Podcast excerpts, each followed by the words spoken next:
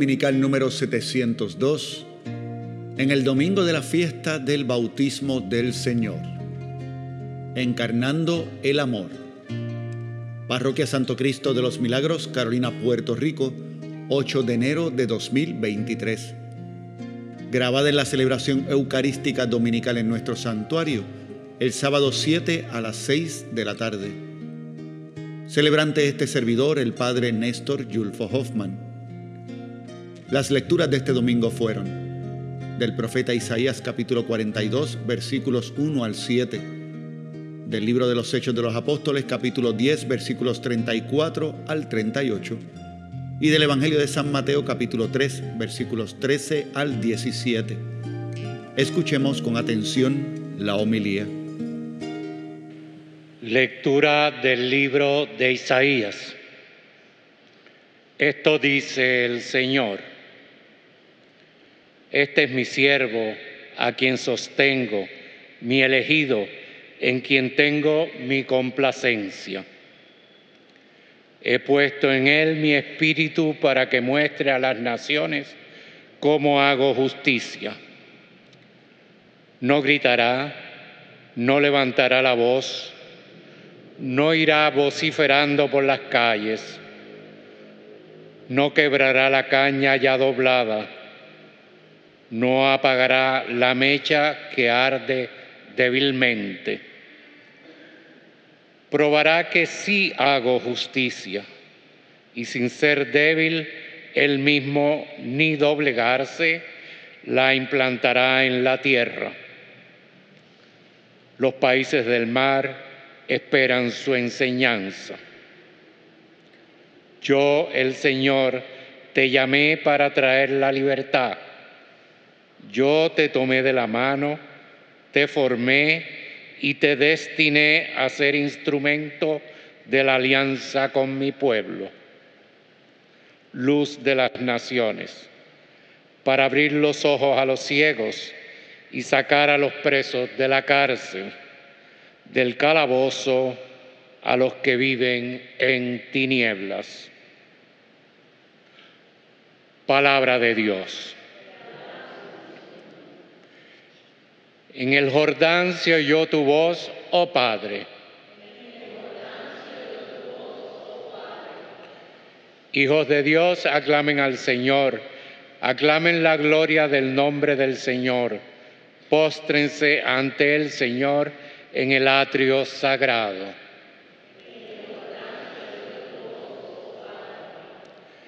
La voz del Señor sobre las aguas, el Señor sobre las aguas torrenciales. La voz del Señor es potente, la voz del Señor es magnífica.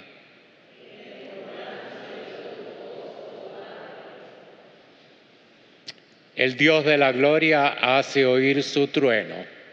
En su templo un grito unánime. Gloria. El trono del Señor está encima de la tempestad. El Señor se sienta como un Rey eterno.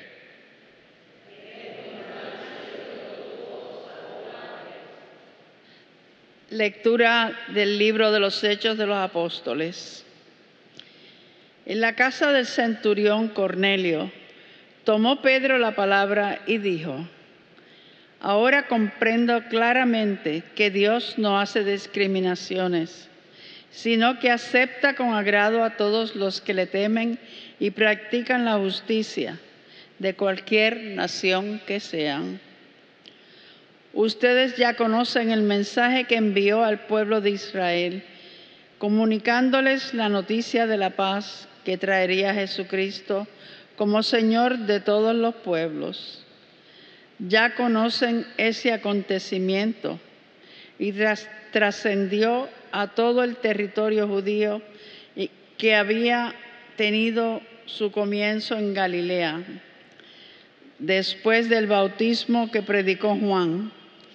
Me refiero a cómo ungió Dios a Jesús de Nazaret, llenándolo del Espíritu Santo y de poder. Así pasó él haciendo el bien y curando a todos los que estaban lejos del dominio del diablo, porque Dios estaba con él. Palabra de Dios.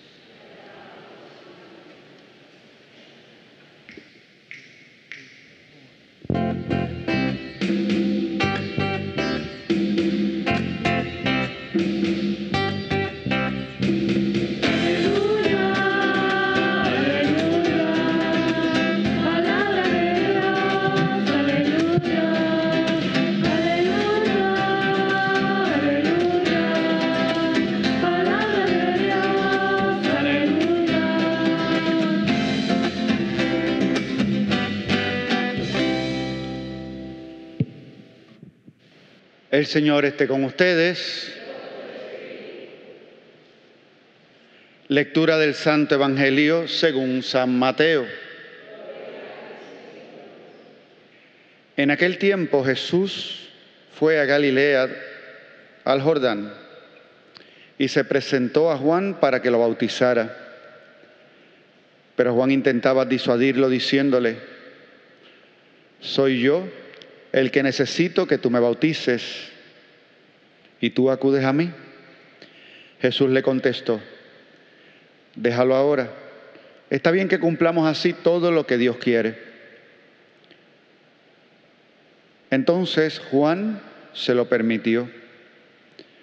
Apenas se bautizó Jesús, salió del agua, se abrió el cielo y vio que el Espíritu de Dios bajaba como una paloma y se posaba sobre él. Y vino una voz del cielo que decía, este es mi Hijo, el amado, mi predilecto. Palabra del Señor.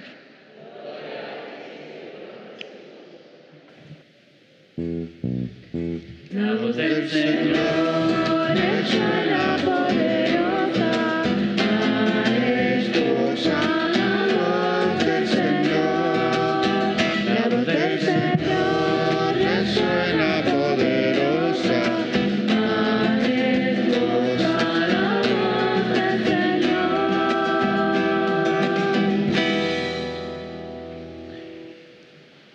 Hoy aclaramos algunas cosas con respecto a esta celebración del bautismo del Señor eh, y el día en que la celebramos. En la Iglesia Universal, algunas de las fiestas importantes, a pesar de que tradicionalmente se celebraban en fechas fijas del año, eh, se trasladan para el beneficio de los fieles al domingo siguiente. Les doy un ejemplo. Un ejemplo es el día de la Epifanía. En Puerto Rico celebramos la Epifanía el 6 de enero. Sin embargo, en gran parte del mundo, probablemente en este momento la mayoría de las diócesis lo están celebrando este domingo, el domingo siguiente al 6 de enero. Y la razón es eh, el hecho de facilitar a los fieles el participar de una solemnidad tan importante. Y en ese caso, entonces, la fiesta del bautismo del Señor se mueve al lunes que le sigue. ¿Qué quiere decir esto? Que mientras nosotros en Puerto Rico aquí en la Arquidiócesis de San Juan. Estamos celebrando el bautismo del Señor. En otros lados del mundo están celebrando la Epifanía y mañana, eh, digo lunes, ¿verdad? Con respecto a la celebración litúrgica, el lunes es entonces que se celebrará el bautismo del Señor. Qué clase enredo, ¿verdad? Eh, cuando eh, yo preparo algunas cosas para la misa, entre otras cosas que se ponen en el internet, Pongo algunos enlaces para que se puedan encontrar las lecturas del día. Y siempre que llego a un momento como este es medio complicado. ¿Por qué? Porque teniendo este domingo, donde estamos celebrando el bautismo del Señor, muchos de los enlaces, como no son de Puerto Rico y son de otros lugares, cuando uno busca la fecha, te aparecen las lecturas de la Epifanía y no las de hoy. Y esa es la razón.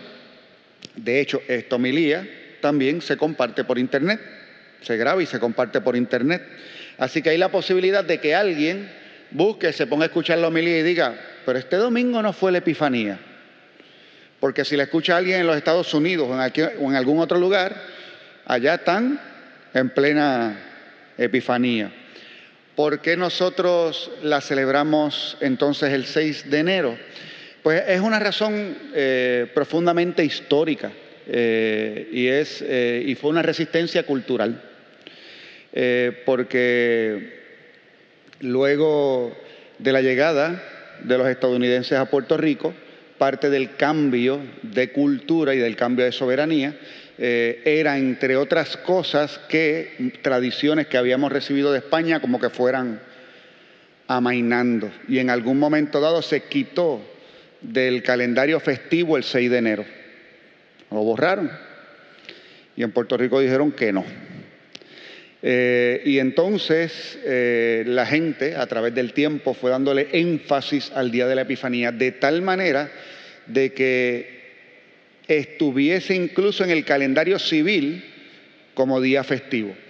Así que como en Puerto Rico el día 6 de enero sigue siendo festivo civilmente, entonces también litúrgicamente lo podemos mantener porque podemos venir a la iglesia a celebrarlo, porque a fin de cuentas es día de fiesta para Puerto Rico. Eh, y es parte de, de lo que somos, de nuestro acontecer como pueblo. Pero entonces aquí, ahora tenemos la fiesta del bautismo del Señor y no nos cuadra pues con lo que en otros lugares eh, sería. Nada, eso es simplemente un dato por si usted se pone a buscar hoy en cualquier lugar, va, ¿cuáles son las lecturas de este domingo? No le aparecieron las del domingo, las de bautismo del Señor. Les aparecieron las de la Epifanía. Y tuvieron que pasar tal vez un poquito de trabajo porque las que escucharon van a estar en muchos de esos sitios en el Internet este lunes. También es interesante cuando uno mira la fiesta del bautismo del Señor, eh, nuestros, los libros que utilizamos, hoy estoy como que de catequesis, ¿verdad? Los libros que utilizamos eh, se, conocen como leccionarios. Aquí hay lecturas de la Biblia, pero no es la Biblia, porque no, no, no están todos los libros de la Biblia, ni siquiera están en su orden. Aquí hay lecturas que están organizadas para cada celebración, según el ciclo en el que estemos, según la fecha en la que estemos. Así que hay libros que son para el tiempo de Adviento y Navidad, hay libros que son para el tiempo de Cuaresma y Pascua, hay libros que son para el tiempo ordinario, están las lecturas dominicales del tiempo ordinario. ¿Qué es lo interesante de la fiesta del bautismo del Señor? Que cuando uno está buscando en este libro, el tiempo que aparece en el libro, y uno lo busca, aquí arribita aparece, me aparecen letras rojas, me dice Navidad, estoy en el tiempo de Navidad. Y estoy terminando el tiempo de Navidad y cuando termina el tiempo de Navidad me aparece la fiesta del bautismo del Señor. En el libro de las lecturas aparece la fiesta del bautismo del Señor como el último día de la Navidad. Estoy hablando del tiempo litúrgico.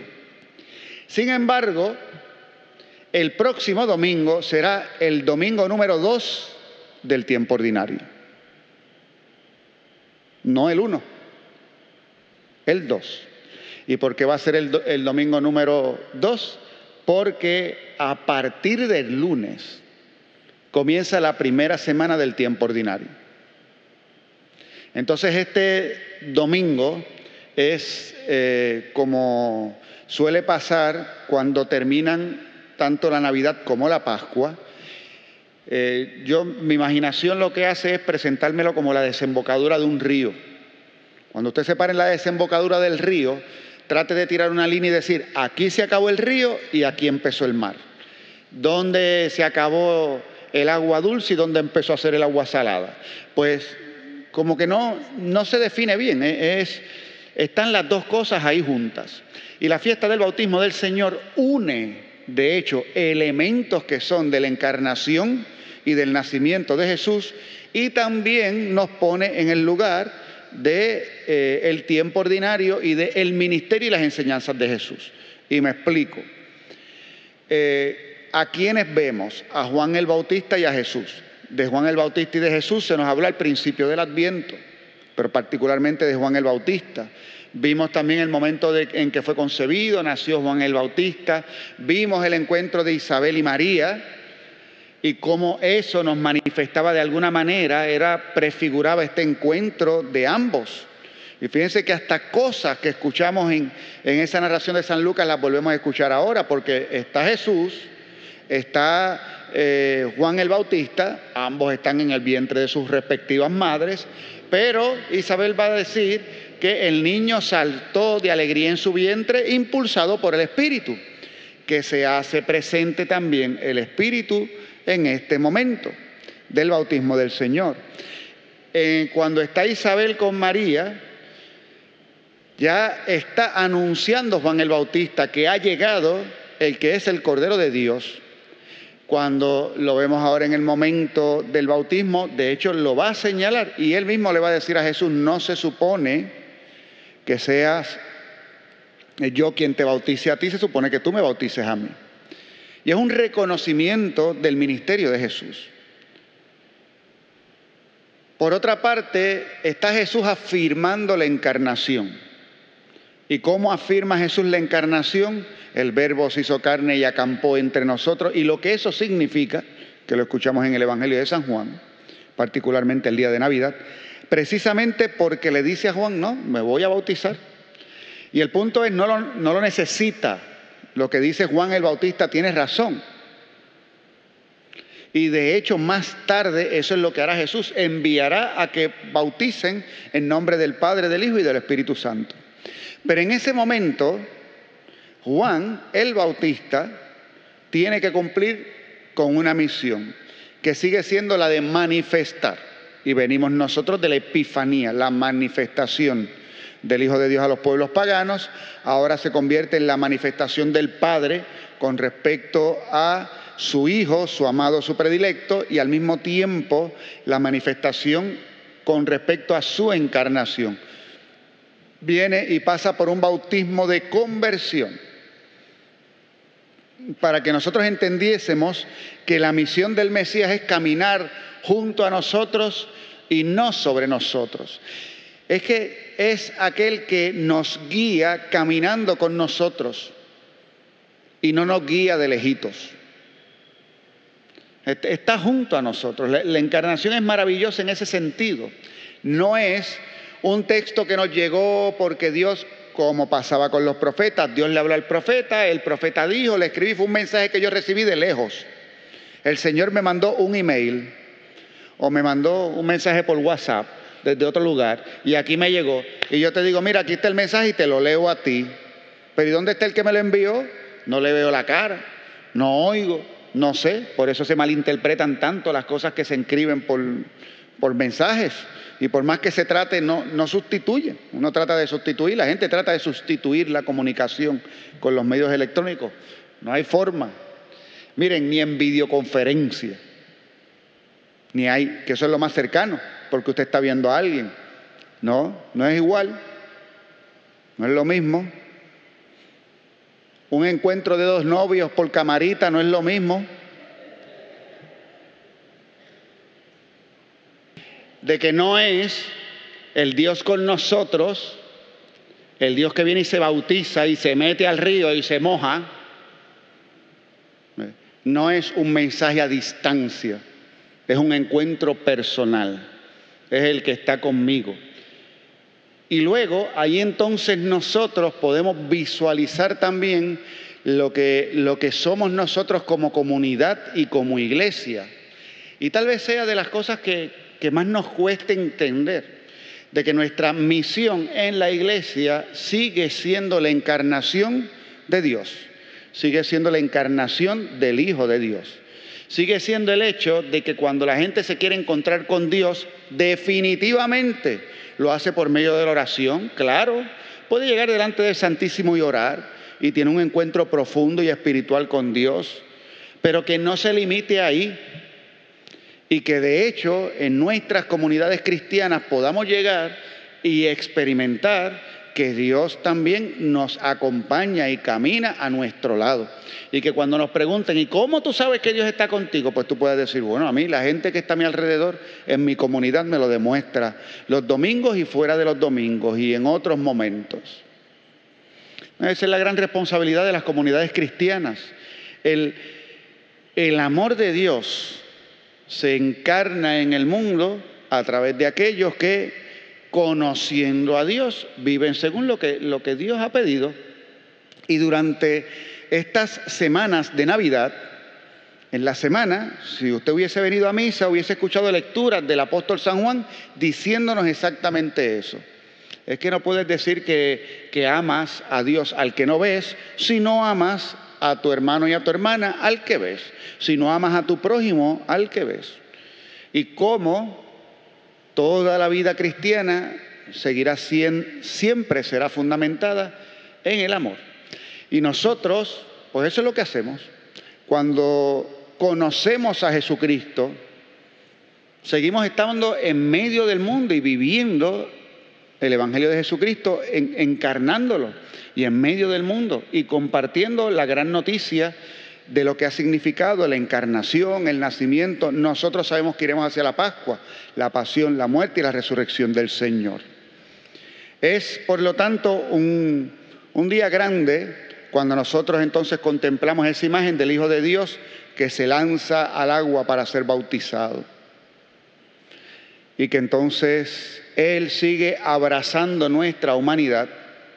Y en ese momento escuchamos al Padre decirnos a todos nosotros que nos ama. ¿Qué es lo que necesitamos al final? Tener esta conciencia absoluta de ese amor del Padre bueno sobre todos nosotros. Y ojalá, y esto le pedimos al Señor Jesús, que nosotros seamos capaces también de ser en medio del mundo el amor de Dios encarnado. Amén.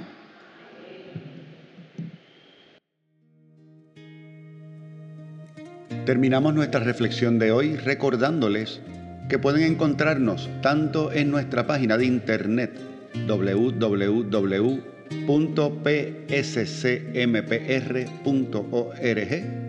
como en nuestra página de Facebook para compartir con nosotros nuestra celebración en vivo de la misa dominical. Que el Señor les bendiga y será hasta la próxima ocasión.